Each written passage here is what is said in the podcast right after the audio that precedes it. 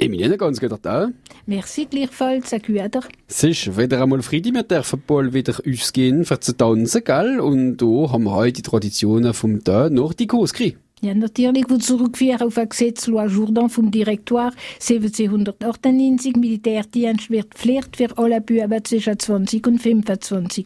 Ein Gesetz so gültig unter dem Nabi und es ist erst nur im Nabi aus dem Militärdienst nicht mehr Pflicht ist für alle, aber nur für die, die eine Schlachtnummer gezogen haben. Ja. Wordt eine Schlachternummer gezogen in der Legende vom dritten Rendezvous?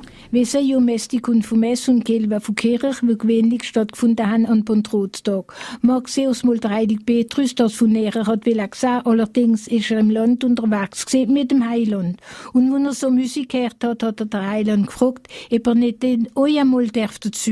Im Gottes Namen geh halt, wenn du Lust hast, er wartet auf dich auf unserem ersten Eierbäum. Widerst erzählen wir uns alles in ein paar Minuten auf France Bleu Elsass. Noch die Fortsetzung über die Geschichte von der Conscrits. Ja, bleiben euch in der Schatten unter dem Eierbäum, gell? Zicke, zacke, zicke! Hoi, hoi, hoi! Die Tradition von der Conscrits, die Woche bei uns mit euch, Emilien. Ja, es ist eine Geschichte mit einem langen Bord, wo ich gerne wieder darauf zurückkomme.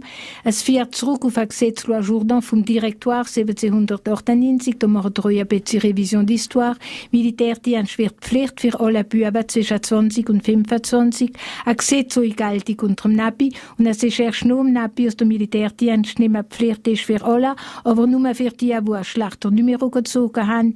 Wenn man arm war, ist man gegangen. Manchmal sogar, wenn man eine Güternummer gezogen hat, ist man gegangen für einen anderen, einen Reicher, der einen Schlachter gezogen hat. Da ist man aber bezahlt worden dafür. Und sie haben mich gefragt, wie viel Geld. Ja, für äh, wie viel ist der, wie eine Güternummer gezogen hat, für einen, wie ein Schlachter gezogen hat, gegangen? Also habe ich nachgebefelt. Le cours du soldat, nicht vergessen, das alles ist unter der Französischzeit. Also der Soldat hat einen Cours gehabt, wenn der Bourse heutzutage. Zwischen mille deux cents und trois mille Francs de l'époque. So, das hatten wir. Wir werden aber dabei nicht gescheiter. Und da muss man nicht wissen, was mille deux cents oder trois mille Francs hätte werden. Wir merken aber doch, dass Schwankungen da sind. Wie schon erwähnt, das System hat gedauert bis an achtzehnhundertzweiundneunzig. La République égalitaire hat der Militärdienst als Pflicht für alle. Wir sind deutsch gesehen, der Kaiser hat gerade so eine hohe Idee von der Egalität, sind alle dürfen gehen. Und es ist die Tradition, die heute noch existiert. Denn so jetzt, vor dass man gegangen ist, für die sieben Jahre, hat müssen gefeiert werden. Zuerst hat man die Nummer, die man gezogen hat, an der Hütte gesteckt. Daher sicher der Ausdruck, kannst du es an der Hütte stecken. Dazu sind Bändel dran gekommen, ist in der patriotischen Farbe, blau, weiß, rot, aber in grün, Hoffnung, geil, treu oder rot. Rot, wie es blöd, wie Ball fließen wird. Haben der Eindruck, dass unsere Pierre sich nicht freiwillig gestellt hat. Nein, rot ist Symbolfarbe von Courage und Liebe. Fortsetzung in ein paar Minuten auf France Bleu Elsass. Jens, ist mir gerade etwas eingefallen. Der Großvater hat immer so alte Witze gehabt und er hat alles gesagt, ein Göder muss haben, was heiraten wird. Ah, das ist das Nummer von der Conscrits. Sonst können sie nicht heiraten, sieben Jahre lang. Ah, und Emilienne, wir sind immer noch mit diesen Traditionen. So hat euer Großvater geredet? Ja. Ihr seht, dass ihr ein bisschen vom Großvater geerbt habt. Das System mit der Verlosung und das Ziehen von einem Güter oder von einem Schlachternummer hat bei uns zu Land gedauert bis an zweiundsiebzig. Conscrits gibt es doch heute noch zu Land. Ja, ich rede von der Tradition und wenn ich sage zweiundsiebzig, ist es achtzehnhundertzweiundsiebzig, sind wir Deutsch geworden. Ja, und bei den Deutschen hättest du keinen Conscrits gegeben? Doch schon, nur man ist nicht mehr verlost worden. Bei den Kaiser, ob Französisch oder Deutsch, ob Napoleon oder Wilhelm, haben alle müssen gehen. Gegüter oder Schlachter nicht mehr ziehen. Es hat nur Schlachter gegeben. Wie gesagt, es haben alle müssen gehen. Und in Frankreich haben auch alle müssen gehen. Ab achtzehnhundertzweiundsiebzig la République égalitaire hat der Militärdienst für alle eingeführt. Vorher, achtzehnhundertachtzehn, sind neue Regeln eingeführt worden. Die Lehrer und kriegsweise Kinder haben nicht mehr früher gegeben. Und sogar scheint es in der Verlosung sagen nicht viel, wenn gar Gegüter nicht mehr drunter gesehen. Es haben alle Männer müssen gehen. Die Armee ist ein Menschenfresser, nichts hat seine Hunger stillen können. Manche Jahre haben sogar die Buckligen und die Hängen müssen daran glauben.